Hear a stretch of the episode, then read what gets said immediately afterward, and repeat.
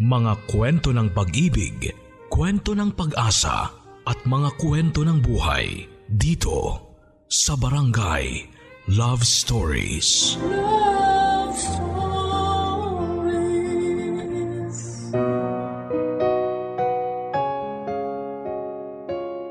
Love at career.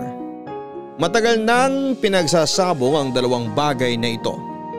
Sa panahon kasi ngayon ay mahirap ang ma-in love kung wala ka namang pera para alalayan ang relasyon ninyo.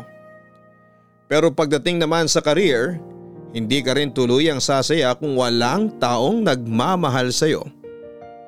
Ito ang naging dilema ng letter sender natin ngayong araw na si May. Matagal na niyang hinahangad na magkaroon ng matinong love life. Pero kung kailan ito dumating ay saka naman nagbukas ang isang oportunidad para sa isang trabahong mahirap tanggihan. Alin sa dalawa kaya ang pipiliin ni May? Yan ang ating pagkakaabangan dito sa mga kwento ng pag-ibig, buhay at pag-asa sa nangungunang Barangay Love Stories.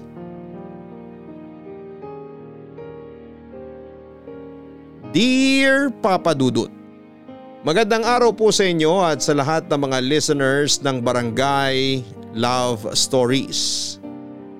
May nalamang po ang itawag ninyo sa akin, 35 years old. Laking lolo at lola po ako dahil bata pa lamang ay hiwalay na ang mga magulang ko.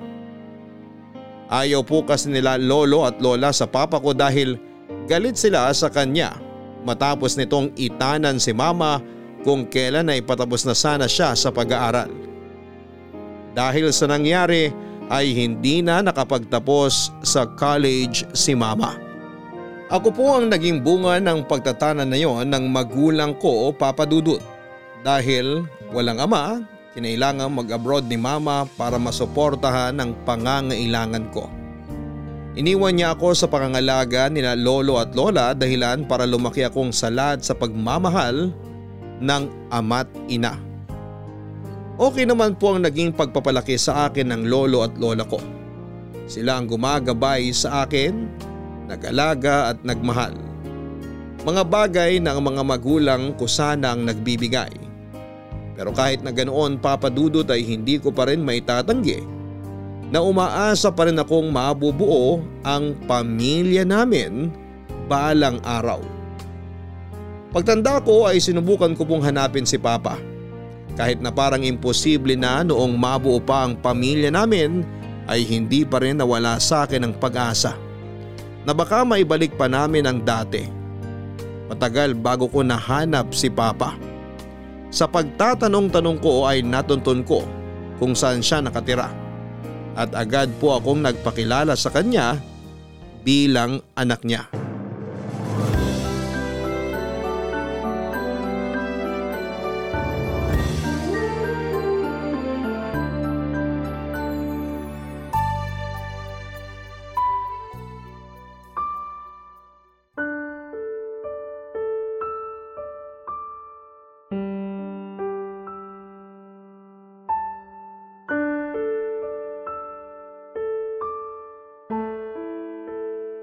Danny?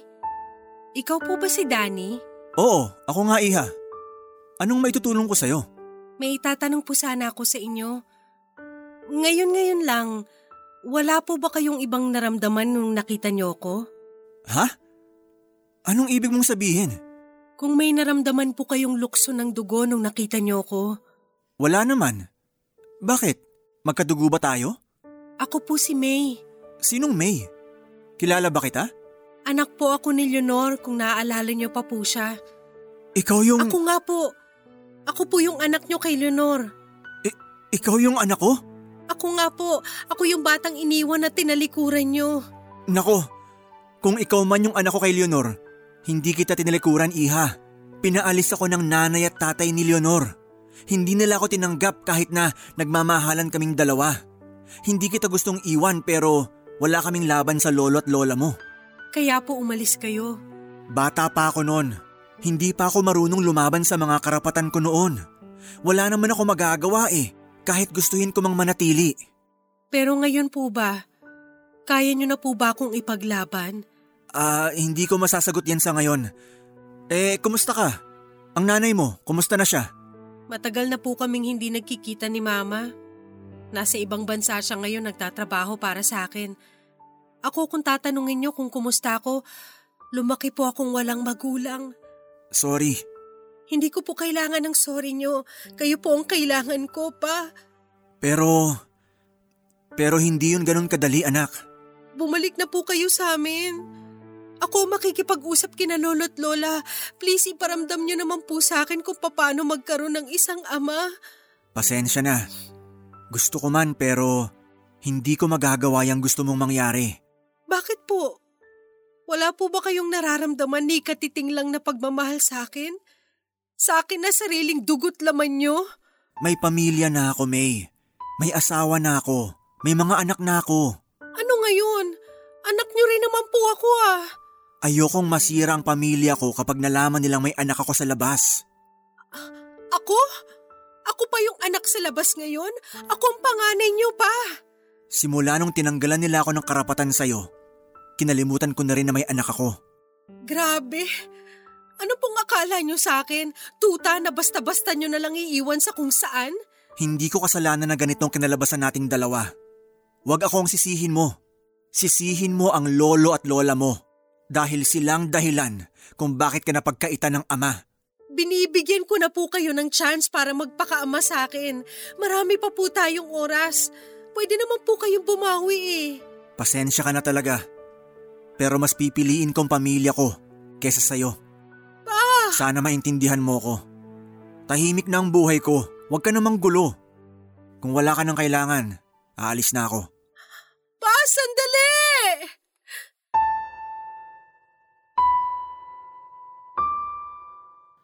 Papadudot simula ng araw na yon ay hindi na ako muling hinarap ni Papa. Hindi ko alam kung dahil ba walang magulang na gumagabay sa akin kung kaya katulad nila ay maaga rin akong nagkaroon ng pamilya. Ang boyfriend kong si Ken ang naging kagapay ko sa mga problemang dumarating sa buhay ko.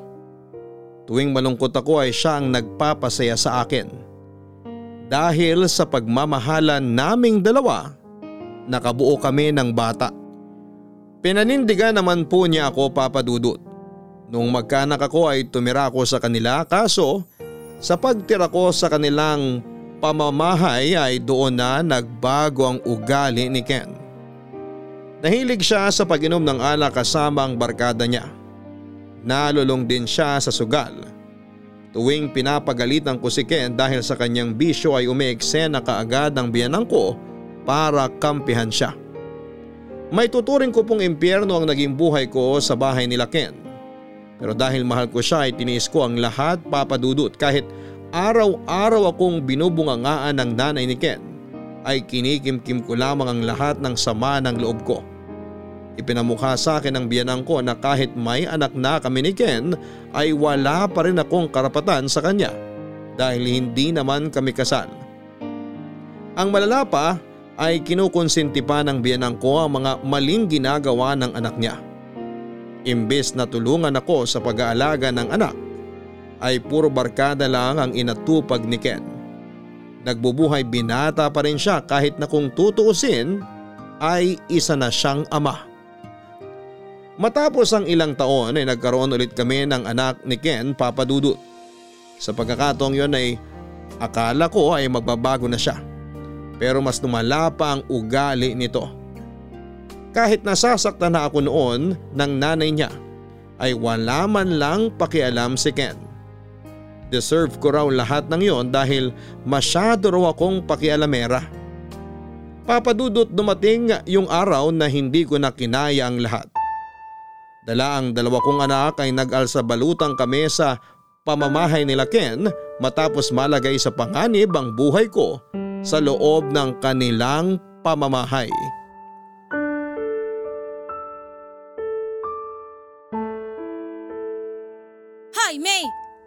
Ng buhay ah! Yung mga anak mo wala pang pananghalian tapos ikaw nakasiting pretty ka lang dyan? Ano, buhay prinsesa? Nagpahinga lang po ako saglit. Katatapos ko lang kasing labhan yung mga bedsheet tsaka yung mga damit niya po. Kanina ka pang alas 6 naglalaba. Ngayon ka lang natapos? O baka naman binabagalan mo lang talaga mga galaw mo para makaiwas ka sa mga gawaing bahay dito. Hindi naman po. Madami lang po kong nilabhan. Masyado po kasing malalaki yung mga damit niyo na pinalaban niyo eh. Anong gusto mong sabihin? Pinapalabas mo bang mataba ako? Ganon? Hindi po. Kung ayaw mo maglaba, sabihin mo lang. Hindi yung nangiinsulto ka pa dyan. Kaya kong laban mga damit ko. Opo. Oh, ano pang inuupo-upo mo dyan? Maghanda ka na ng pananghalian? Anong inihintay mo? Pasko? Eto na po magluluto na. Ay, wala pa po pala tayong bigas. Naisain ko na yung huli kaninang umaga. Ano ka ba naman, May? Bakit ngayon mo lang sinabi? Eh, ngayon ko lang po naalala eh. O anong gagawin mo ngayon? Eh di bumili ka ng bigas? Lahat na lang ba sasabihin ko kung anong gagawin? Daig mo pa bata eh. Gamitin mo naman kukote mo, May. Asan po yung pambili? Wala po akong pambili. Ayan, dyan kayo magaling. Ang iasa sa amin lahat ng pangangailangan nyo. Mag-aanak-anak kayo tapos bigas lang, wala man lang kayong pambili. Nag-resign na po kasi si Ken sa trabaho niya. Wala na po siyang naiaabot na pera sa akin. Sisisihin mo pa anak ko? Ang kapal naman ng mukha mo? Siya na nga to nagtatrabaho para sa inyo mag-iina? Siya pa nagkasala kasi nag-resign siya sa trabaho? Eh siya naman po talaga kasi dapat... Sasagot pa eh! Palamunin ka na nga lang dito. Huwag ka nang sumagot! nag explain lang naman po ako. Hindi ko kailangan ng explanation mo. Ang kailangan ko, ayusin mo trabaho mo sa pamamahay na to kasi nakikitira ka lang dito. Hindi naman po ako katulong niyo eh. Anong sabi mo? Wala po. Narinig ko yon. Hindi ka katulong? So sino nga asahan mong gagawa ng mga trabaho mo? Ako? Saan mo ba napupulot yung kakapalan ng mukha mo? Ginagawa ko naman po lahat ng gusto niyo eh. Sumasagot ka pa talaga? Anong ginagawa? Eh kung hindi nga kita uutusan, hindi ka gagalaw eh. Ilugar mo yung sarili mo rito. Amin na nga lang po yung pera. Bibili na po ako ng bigas para makapagluto na po ako. Ano, galit ka? Ah, ano, dinadabugan mo ko? Ha? Huwag mo akong tinatarayan. Wala kang modo. Aray, aray ko po! Kulang pa yan sa pagiging bastos ng bunganga mo. Patayin niyo na lang po ako kung yan ang gusto niyo. Total galit na galit naman kayo sa akin eh. Patayin niyo na ako. Gusto mong totohanin ko yung hamon mo? Ha? Hindi kita uurungan. Antayin mo ako rito. Asar ba? Asar ba itak? Gusto mong mamatay? Ha? Halika rito. Tatagain ko yung bunganga mo para matigil ka na. Sandali po. Aling Imelda! Bumalik ka rito, buisit ka! Ako ba talaga, ha? Lakas-lakas ang loob mong babae ka? Bumalik ka rito! Hindi ko inakalang kayang gawin ng biyanang ko sa akin ang bagay na yon papadudot. Natakot ako para sa sarili ko.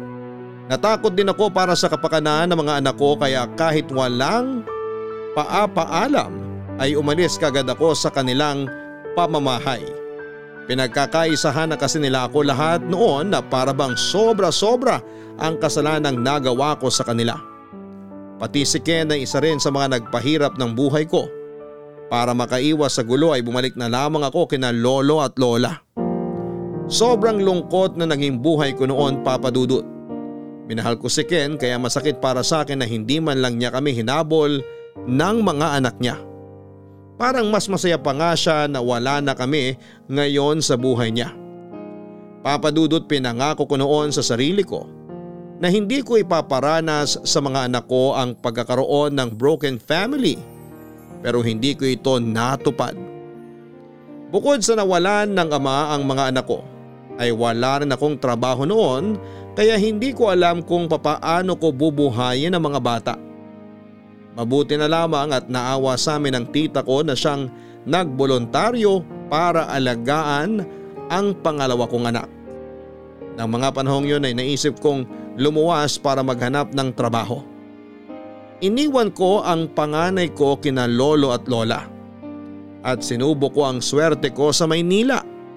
Doon po ay nakakilala po ako ng bagong lalaki sa buhay ko, si Warren. Sa Maynila ay nakahanap ako ng trabaho sa shop ng isang kamag-anak papadudot. Habang nasa malayo ay narealize ko na napakahirap palang malayo sa mga anak. Kaya hindi ko maintindihan kung bakit ito nakayana ng mga magulang ko. Pati na rin ang ama ng mga anak ko. Naisip ko noon na parang sobrang malas ng buhay ko. Dinanas ko rin ang mga pinagdadaanan ng magulang ko. Maagang nagkapamilya, broken family at ngayon ay nalayo rin ako sa mga anak ko. Para bang kung ano ang nilakaran nila noon ay doon din ako patungo. Papadudot ang mga sinasahod ko sa shop na pinagtatrabahuhan ko ay agad kong ipinapadala sa probinsya para may panggastos ang mga anak ko. Hindi rin naman kasi nagbibigay ng sustento si Ken kaya kailangan kong kumayod ng doble para sa akin at para sa mga bata. Dahil sa hirap ng buhay at sobrang mahal na mga gastusin ay matagal bago ako nakabalik sa amin. Sa katunayan, hindi nga ako nakauwi sa amin noong magkasakit ang lola ko.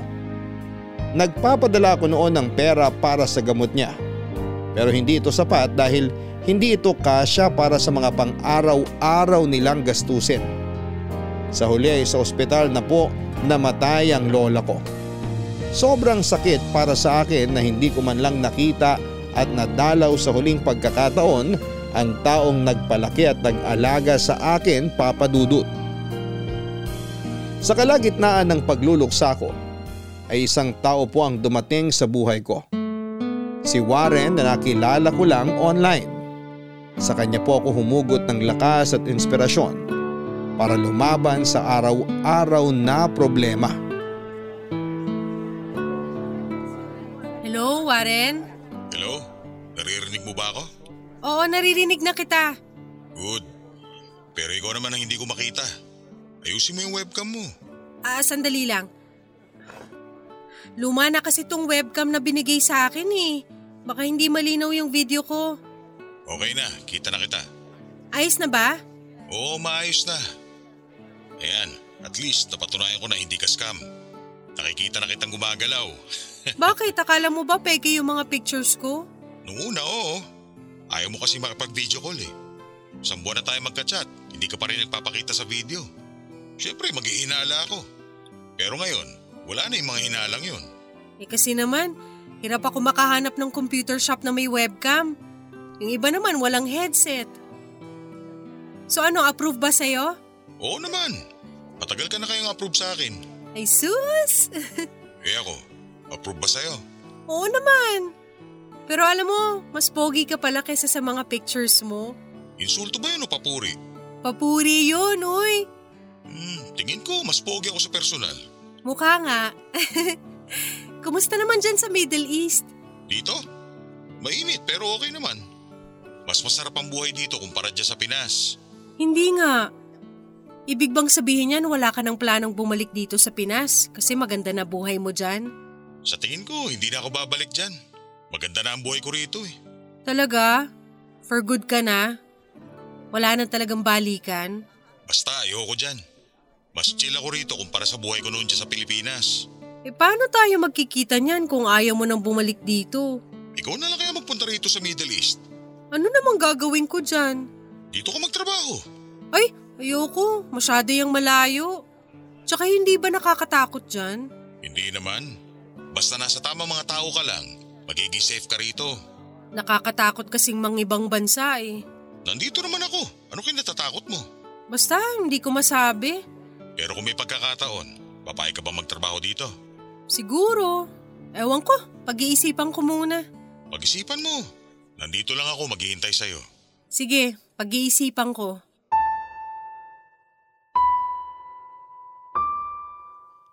Fifty-seven years old na po si Warren noong nagkakilala kami samantalang ako ay 25 years old lang.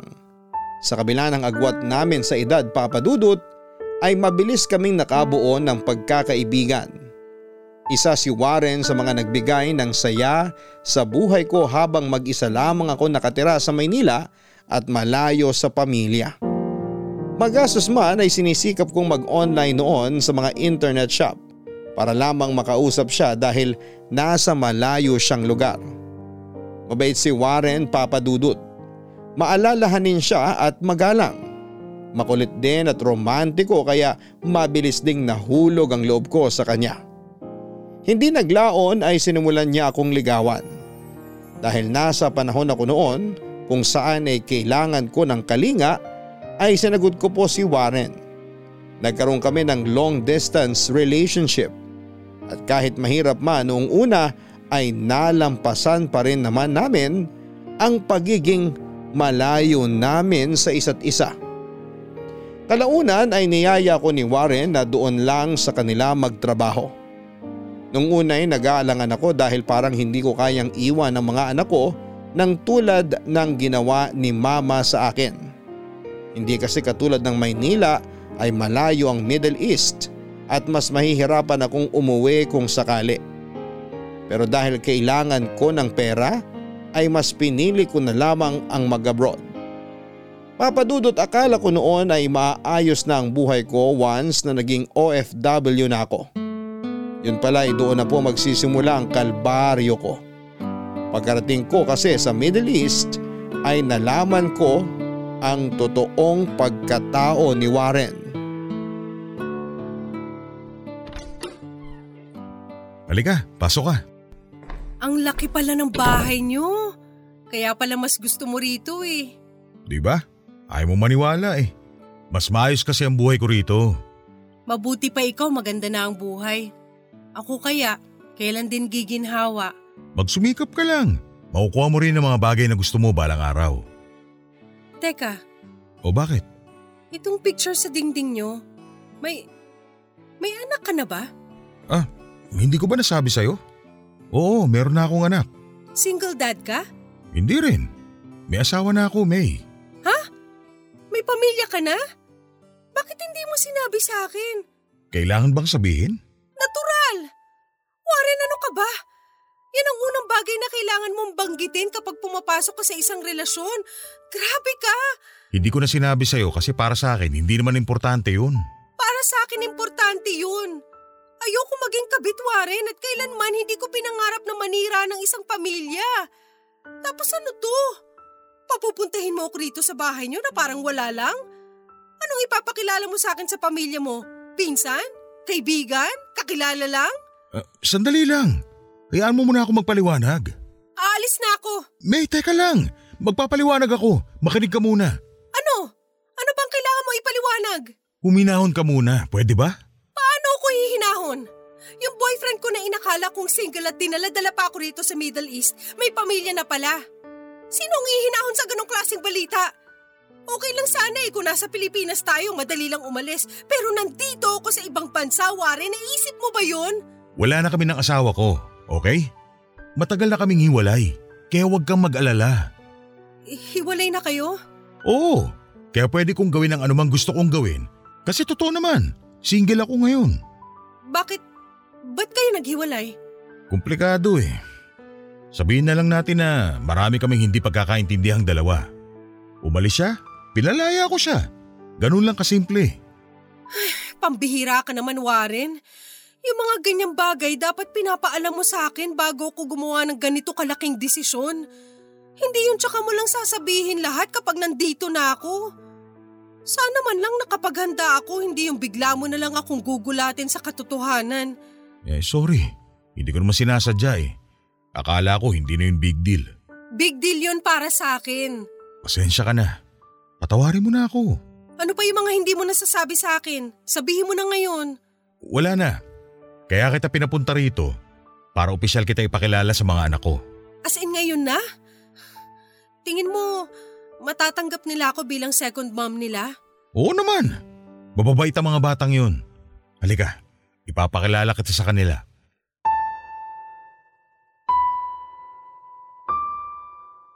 Hindi ko inaasahan papadudot na may sarili na palang pamilya si Warren pero matapos niyang i-explain ang lahat ay tinanggap ko na lamang ang katotohanan yon. Pero kahit tanggap ko na na may anak na si Warren, ako naman ang hindi tanggap ng mga anak niya. Naramdaman ko ito noong ibinahay ako ni Warren para akong katulong kong ituring noon ng mga anak niya. Ayaw nila sa akin dahil pakiramdam nila ay ako ang dahilan kung bakit naghiwalay ang mga magulang nila kahit na ang totoo ay matagal na silang wala noong nagkakilala kami. Papadudot, inalipusta ako ng mga bata. Pero lahat ng yon ay tiniis ko dahil anak sila ni Warren. Wala akong choice kundi pakisamahan sila at tanggapin na lamang ang pagmamaldita nila. Kung ayaw nila akong tanggapin bilang pangalawang magulang, hindi ko sila pipilitin. Ang gusto ko lang namang makamit noon ay ang respeto at paggalang kahit bilang isang tao na lamang. Ang ipinangakong trabaho ni Warren sa akin ay hindi natuloy papadudot. Kaya tuloy ay kinailangan kong dumiskarte at maghanap ng hanap buhay. Ayoko rin naman kasing umasa kay Warren dahil may pamilya akong inaalagaan sa Pilipinas. Pero sa halip na tulungan ako ni Warren ay parang mas gusto pa niya na wala akong trabaho. Gusto lamang niya na nakapirmi ako sa bahay nila. Ayaw niyang maging independent ako. Sa pagtagal ng pagsasama namin ay unti-unti ay lumabas din ang totoong kulay ni Warren. At doon ay nalaman ko ang mga rason kung bakit siya hiniwalayan ng dati niyang asawa. Papadudot nagsimula akong pagbuhatan ng kamay ni Warren. Aaminin ko naman na minsan ay may pagkaselosa ako. Hindi ko na naiwasang magkaroon ng trust issues lalo na noong itinago niyang may asawa na pala siya noon. Dahil sa mga paghihinala ko ay nauuwi ang mga araw namin sa awayan na nagiging pisikalan. Sa huli ay napatunayan ko na totoo ang mga hinala ko. Kahit ako na ang babae sa buhay niya ay nahuli ko si Warren na nakikipag-usap pa rin sa mga ex niya. Hindi lang sa isa kundi sa iba't ibang babae na nakarelasyon na niya. Papadudot naging battered girlfriend ako pero sa kabila ng lahat ng ito ay nagpabulag pa rin ako dahil sa pag-ibig. Kahit na nasasaktan ay nanatili pa rin ako sa poder niya dahil wala naman po akong choice. Sinubukan kong maglayas noon pero wala din naman itong pinatunguhan dahil wala akong trabaho at wala akong lugar na masisilungan. May mga kapwa Pilipino namang tumulong sa akin. Pero limitado lang din naman ang mga tulong na naibibigay nila. Isa pa ay nalaman kong nagdadalang tawa ko noon kaya napilitan akong bumalik kay Warren. Akala ko noon ay susubukan ng baguhin ni Warren ang ugali niya kapag nagkaroon na kami ng anak pero wala pa rin nagbago papadudot. Kahit buntis ay nasasaktan pa rin niya ako. Tinis ko ang lahat alang-alang sa magiging anak namin. Sinikap kong alagaan ang ipinagbubuntis ko nang mag-isa hanggang sa ipanganak ko ito. Sa pagdating ng bata ay tuong ko lamang kinausap si Warren sa mga bagay na gusto kong mangyari papadudot.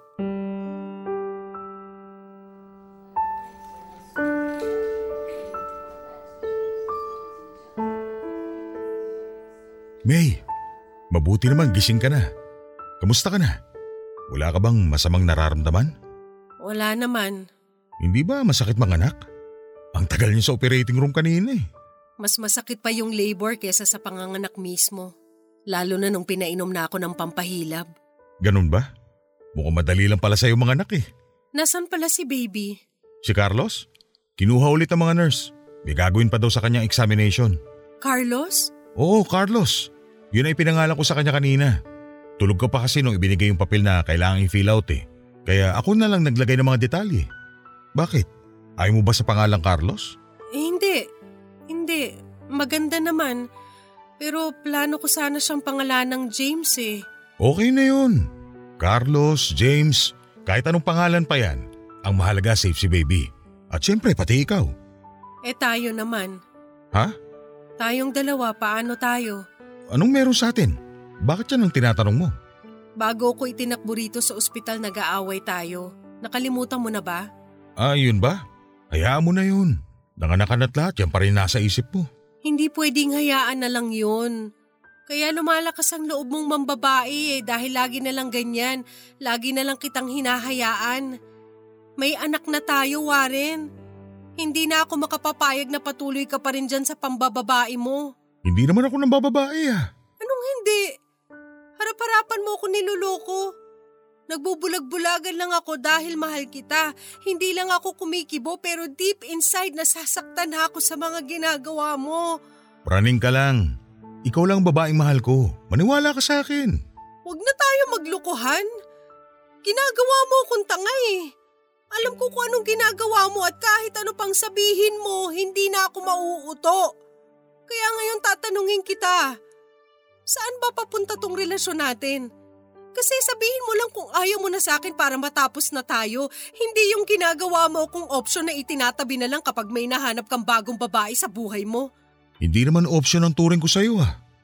Ganyan ang nararamdaman mo kasi ganyan ang iniisip mo sa sarili mo. Huwag mo na akong paikutin, Warren. Tama na, hindi na ako papayag sa mga ginagawa mo. Kailangan ko rin bigyan ng halaga tong sarili ko. Mamili ka. Mga babae mo o kami ng anak mo. Siyempre kayo. Ano ba namang klaseng tanong yan? Sincere ba yan? O sinasabi mo lang para hindi kami mawala sa buhay mo ng anak mo? Totoo itong mga sinasabi ko. Sige, pangako. Hindi na ako makikipag-usap sa ibang babae. Simula ngayon, ikaw na lang talaga. Pangako yan sa ngalan ng anak natin. Sa ngalan ni Carlos. Sana nga, mapanindigan mo yung mga sinasabi mo. Oo naman. Mahal kita eh. Mahal ko kayong dalawa ng anak ko. Maraming salamat at kami ang pinili mo. Hiling ko na sana nagbago ka na talaga. Huwag ka mag-alala, May. May isang salita naman ako eh. Mabuti kung ganun. Nasa na pala si Baby Carlos? Pwede ko na ba siyang makita? Oo naman. Pero sandali lang. I-check ko lang muna kung nakabalik na siya sa nursery.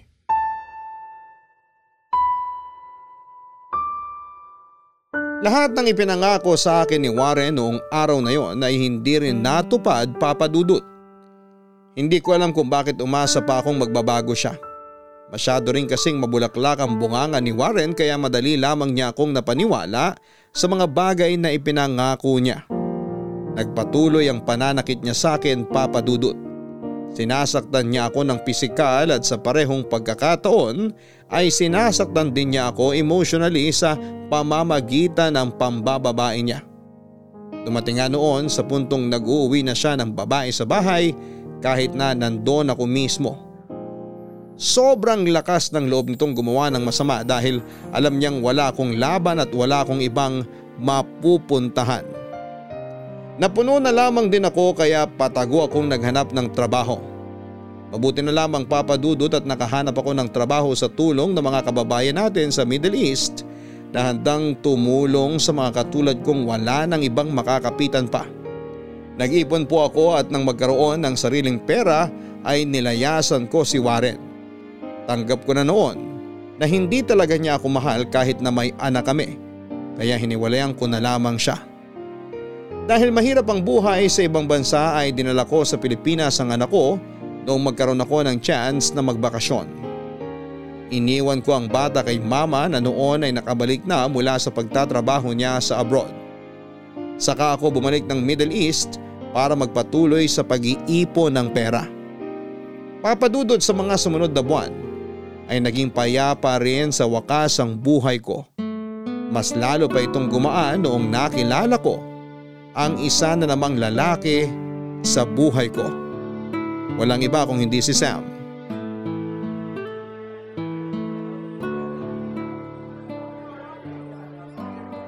Makikiupo po. Sige lang po, upo kayo. Masarap tong luto nila, no? Oo nga po eh, mga lutong bahay talaga. Nakakamiss kumain ng lutong Pinoy. Mabuti nga may mga ganitong klasing salo-salo ng mga Pinoy rito. Kahit papano, parang nasa Pinas na rin tayo. Kanya-kanyang luto, tapos share-share. Lahat masaya. Lahat magkakasama. Parang fiesta na rin. Oo nga po eh. Matagal ka na ba rito sa Middle East? Opo, mga ilang taon na rin po ako rito. Kayo po? Matagal na. Mga dekada na. Ah, matagal na nga talaga. Ano pong trabaho nyo kung hindi nyo mamasamain? May sarili akong business dito. Ikaw, DH po ako. ganun ba? Opo, mabuti na nga lang may mga nakilala akong kababayan natin dito. Sila yung tumulong sa akin para makahanap ng trabaho. Bakit? nagpunta ka ba rito nang walang kasiguraduhan kung may makukuha kang trabaho o wala? Hindi naman po. Sure naman ako nung una eh. Sabihin na lang natin na may nagdala sa akin dito na isang tao. Pinagkatiwalaan ko ng buo pero pinabayaan lang din ako. No choice ako kundi dumiskarte para sa sarili ko. Yung mga pinangako niya sa akin napakulang eh. Nako, mahirap nga yan. Iniwan ka ng employer mo. Ay, hindi po employer. May nakilala kasi akong taga rito. Pinoy din. Eh, hindi nag-workout yung relasyon namin kaya iniwan ko na lang siya. Ah, okay. Nakuha ko na. Mali lang yung pagkakaintindi ko sa sinabi mo kanina. Akala ko eh, tinalikuran ka nung employer mo. hindi naman po. Ah, ano palang pangalan mo? May. Ako po si May. Kayo po anong pangalan nyo? Tawagin mo na lang akong Sam.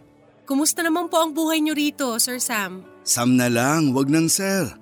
Maayos naman ang buhay ko rito. Medyo malungkot nga lang. Talaga po? Bakit naman malungkot? May pamilya na ba kayo rito? Wala pa akong pamilya.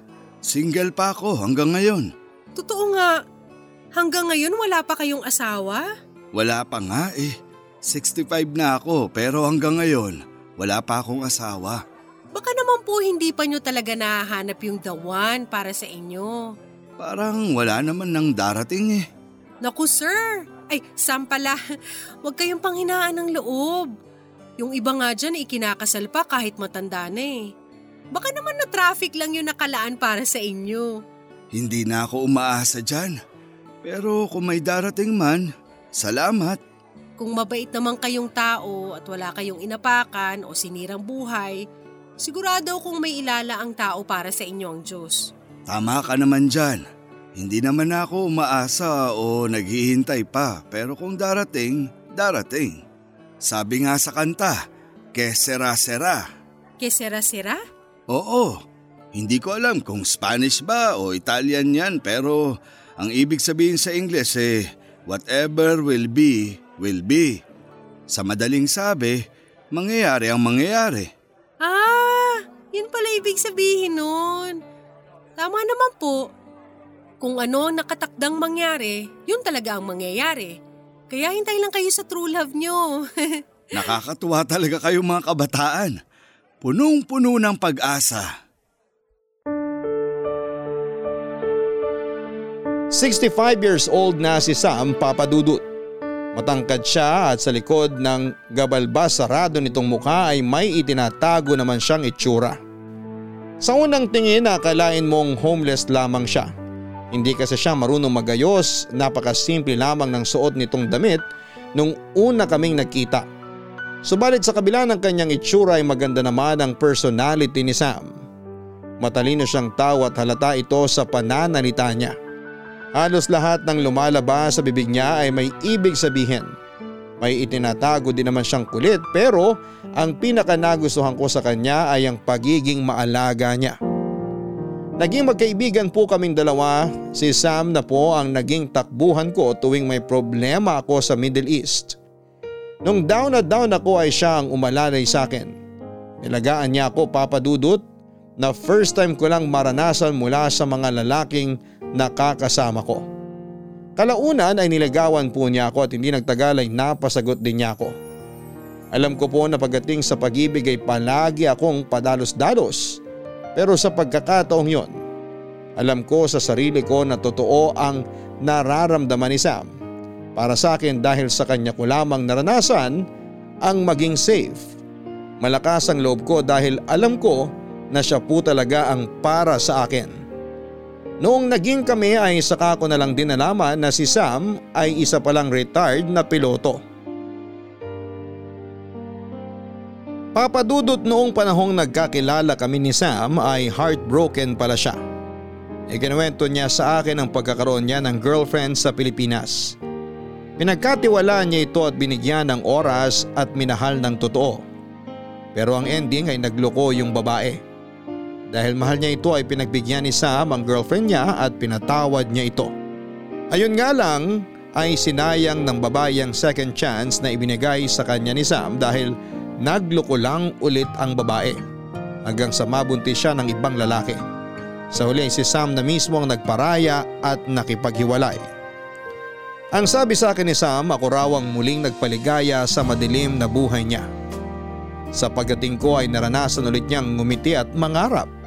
Unti-unti ay nakita ko ang pagbabalik sa dati ni Sam. Inayos niya ang kanyang sarili at doon ko na po nakita ang taglay niyang kagwapuhan. Noong tinanggal niya ang buhok sa kanyang mukha ay bumata siya ng ilang taon. Sa pagtagal ay nadagdagan din ang timbang niya at bumalik siya sa dati niyang kakisigan. Naging maganda ang relasyon naming dalawa ni Sam Papadudut. Naging sandalan namin ang isa't isa. Kaming dalawa ang nagbigay ng lakas sa bawat araw na dumarating sa buhay namin. Kaya nga lang dahil sa edad ni Sam ay nais na niyang mag-settle down. Kaya noong magkaroon ng pagkakataon para pag-usapan ang future namin ay nag-usap kaming dalawa ng masinsinan. May, may ginagawa ka ba? Wala naman, may kailangan ka ba? Gusto mo bang kumain? May hinanda ako merienda. Hindi, hindi. Busog pa ako, salamat. Dito ka muna, usap tayo. Tungkol saan? Wala naman, tungkol lang sa buhay. Tungkol sa plano natin sa hinaharap. Okay. Ano bang plano mo rito sa Middle East, May? Anong ibig mong sabihing plano? Anong plano mo sa buhay mo rito? Hanggang kailan ka magtatrabaho sa Middle East? Kailan mo planong umuwi? Mga ganong bagay. Ako? Kasi alam mo, nagpunta ako ng Middle East sa pag-asang maayos ko ang buhay ko. Matutulungan ko ang pamilya ko. Mabubuhay ko ang mga anak ko. Sa ngayon, hindi ko pa nagagawa yun eh. Nasimulan ko na, oo, pero hindi ko pa talaga ganap na nakukuha yung mga pangarap ko para sa sarili ko, sa pamilya ko, tsaka sa mga anak ko. Ibig bang sabihin yan, wala ka pang planong umuwi sa Pilipinas? Sa ngayon, parang wala pa. Hindi pa kasi ako nakakapag-ipon eh. Pero sure naman ako na uuwi rin ako balang araw. Siyempre, nandun yung pamilya ko eh. Ganun ba? Bakit mo naman natanong? Ako kasi, alam mo naman, this year magsi-69 na ako, di ba? Oo, alam ko. Three months na lang birthday mo na. Oo, malapit na. Naisip ko kasi na gusto ko na mag-settle down bago ako mag-70. Mag-settle down? Oo, hindi naman natin may kakaila na matanda na ako. Naubos ko na yung mga panahon ko sa pagtatrabaho. Tutal, may ipon naman na ako. Naisip ko na bumalik na lang sa Pinas para doon na ako mag-retire. Ganun ba? Magandang idea nga yan. Mas maganda kapag bumalik ka pa rin sa sarili mong bansa. Deserve mo yan. Pero ang akin lang naman, gusto ko sana na kasama ka sa pagbabalik ko. Ako? Oo, ikaw, May. Gusto ko na ikaw ang makasama ko sa Pilipinas. Wala na rin naman akong ibang pamilya doon. Ikaw na lang yung itinuturing kong pamilya ko. Pero paano yung trabaho ko rito? Yun nga ang dahilan kung bakit kinakausap kita ngayon. Willing ka ba na i-give up yung trabaho mo rito para samahan ako sa Pilipinas? Alam kong, alam ko na may mga pangarap ka pang gustong maabot. Pero pwede bang abutin mo yung mga pangarap na yun na kasama ako? Sa Pilipinas, sa lugar kung saan tayo pwedeng maging masaya. Kapag ba ikaw ang pinili ko, sigurado ka ba na hindi ko yun pagsisisihan? Hindi ko alam kung ano yung mga bagay na pwede mong pagsisihan. Pero ang masasabi ko lang sa'yo, kapag sinamahan mo ko sa pag-uwi ko, hindi kita pababayaan. Hindi kita iiwan. Hindi kita ipagpapalit kanino man. Kasi ikaw lang. Ikaw lang yung tanging nagpakita at nagturo sa akin kung, kung paano ang magmahal ulit. Sa'yo nakakapit ang inspirasyon kong mabuhay at ipagpatuloy ang mga araw ko sa mundong to. Ikaw yung inaasahan ko na makapagbibigay ng saya sa puso ko. Ikaw lang, May. Sam. Kaya ako sinasabi to lahat, hindi dahil gusto kitang i-pressure. Gusto ko lang malaman mo kung gaano kakahalaga sa buhay ko. Sa uli, desisyon mo pa rin naman ang masusunod eh.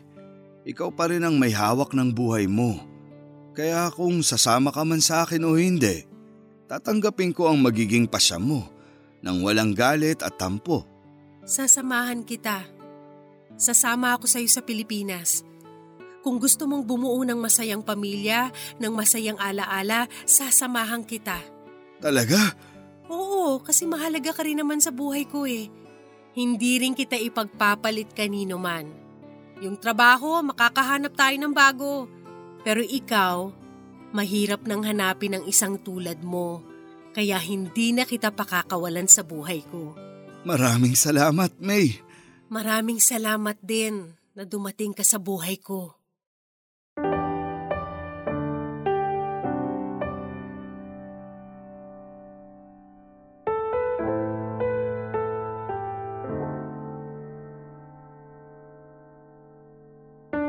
Papadudot pagka-uwi namin ni Sam sa Pilipinas ay agad kong ipinakilala ang mga anak ko sa kanya. Ipinakilala ko rin sa kanya sina mama at ang lolo ko na nagpalaki sa akin. Natuwa ako na buong pusong tinanggap ni Sam ang pamilya ko. Sa Pilipinas ay sinubukan kong maghanap ng bagong trabaho. Dahil dating piloto si Sam ay sinubukan kong mag-apply sa trabaho na related dito. Papadudot hindi ko pa po nasasabi sa inyo pero noong bata ako ay pangarap kong maging flight attendant. Kaya noong nakakita ko ng pagkakataon para abutin ko ang pangarap ko ay sinubukan ko ang swerte ko. Isang cabin crew interview ang inaplayan ko. Hindi ko alam noon kung makakapasa ako sa mga requirements nila kahit na ibang degree ang kinuha ko. At wala akong background sa pagiging FA pero sinubukan ko pa rin. Basta ang nasa isip ko lang noon ay opportunity na yon para baguhin ko ang buhay ko papadudot. At sa awa ng Diyos ay nakapasa ako sa interview. Siguro ay dahil na rin po sa tulong ni Sam at sa mga connection niya bilang dati naman siyang piloto. Pagkatapos makapasa sa interview ay sumalang kami sa matinding training. Mabuti na lamang at wala silang maximum age requirement at kahit 33 na ako noon ay nakuha pa rin ako. Pagkatapos ng puspusang training ay natanggap ako sa trabaho. Papadudot ang lahat ng hirap at pagpapakapagod ko ay napalitan ng blessing at kay Sam ko ito unang ibinalita.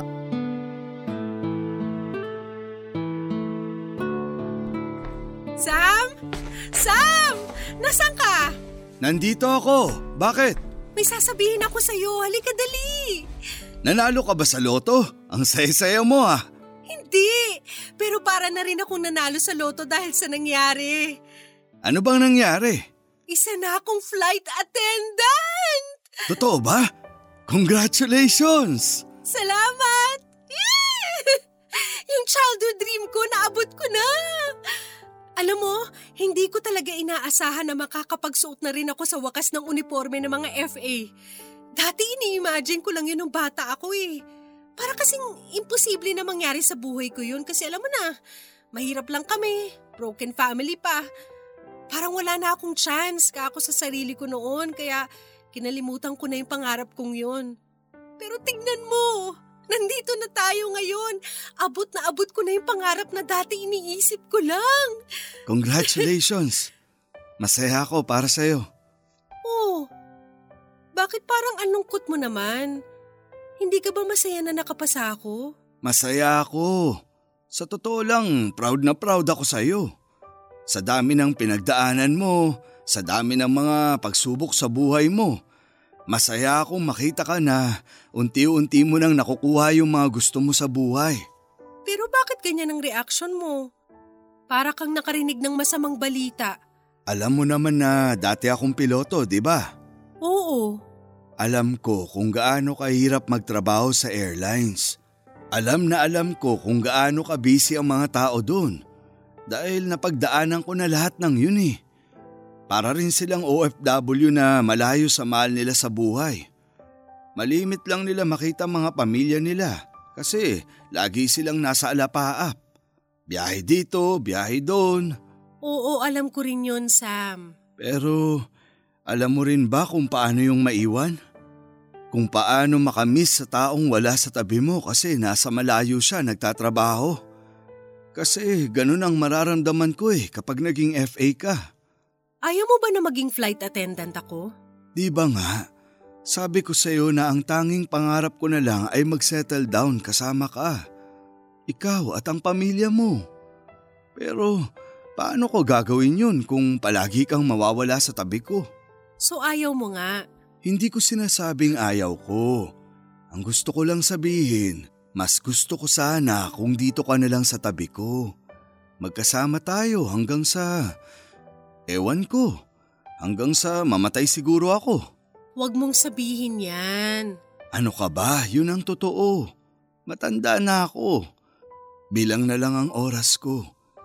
Ayokong pigilan ka sa pangarap mo dahil minsan din naman ako nangarap eh.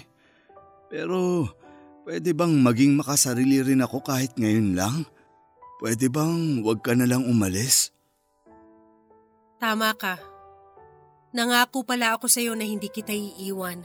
Sorry. Hindi kita pinipilit sa... Hindi, hindi. Okay lang. Totoo yung mga sinabi mo at yun din ang mga ipinangako ko sa'yo bago tayo bumalik ng Pinas.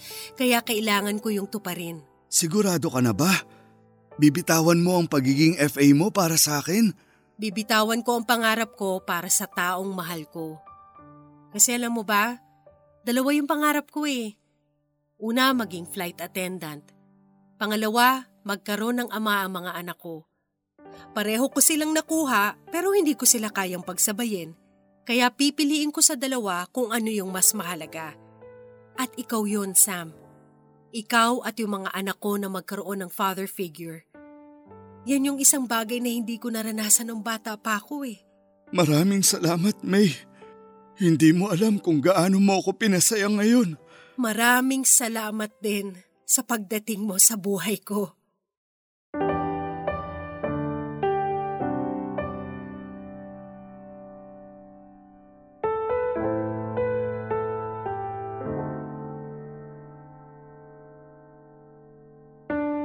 Para sa pag-ibig isang oportunidad sa buhay ko ang pinakawalan ko papadudot. Pero kahit ganoon ay wala akong pinagsisihan sa naging desisyon ko. Kung sa panahon ngayon ay marami ang pumipili ng love over career, ako ay love ang pinili ko. Love na matagal ko nang ipinapanalangin. Love na matagal ko nang hinahanap. Kaya naman ang dumating ito sa buhay ko ay hindi ko na ito pinakawalan pa. Masaya ako na malamang nakapasa ako para maging flight attendant ngunit hindi yun ang priority ko sa buhay. Ang priority ko po ay ang makasamang mga anak ko at mabigyan sila ng ama na makakasama nila sa kanilang paglaki. Naranasan kong lumaki sa isang broken family at hindi naging maganda ang buhay ko dahil doon. Kaya naman babaguhin ko ang direksyon ng buhay ko ng mga anak ko para hindi nila maranasan ang mga pinagdaanan ko. Nagpakasal kaming dalawa ni Sam Papa Dudut at ngayon ay siya na legal guardian ng mga anak ko. Inako ni Sam ang mga bata na parang kanya kaya naman bilang ganti ay mananatili ako sa kanyang tabi bilang isang mabuting may bahay. Ibibigay ko sa kanya ang tunay na pagmamahal na deserve niya. Wala pong perpektong pamilya pero masaya na ako na meron na akong kompletong pamilya. Isang tindahan ang ipinatayo ko para magkaroon kami ng daily income. Kung ako ang tatanungin ninyo papadudot, masaya na po ko ngayon kasama ang asawa ko at mga anak ko. Malayo man ito sa pinapangarap ko noong bata ko ay nakuha ko naman ang pamilyang inaasam ko. Dito na po nagtatapos ang aking kwento. Sana ay naging makahulugan po ito para sa lahat ng mga nakikinig. Maraming salamat and God bless ang inyong forever kapuso at kabarangay, May. Mga kabarangay, lahat tayo ay may choices sa buhay. May mga bagay tayong pinipili na minsan ay pinagsisisihan natin. May mga pagkakataon naman na ikinaka-proud natin ang mga nagiging desisyon natin sa buhay. Basta sa huli, kung ano man tayo ngayon ay dahil sa mga choices natin sa buhay. Ituring natin ang mundo bilang isang malaking chess game na bawat galaw ay kailangang pag-isipan para hindi tayo ma-checkmate sa dulo.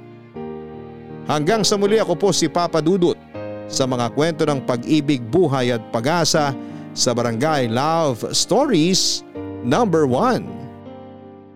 Mga kwento ng pag-ibig, kwento ng pag-asa at mga kwento ng buhay dito sa Barangay Love Stories. Love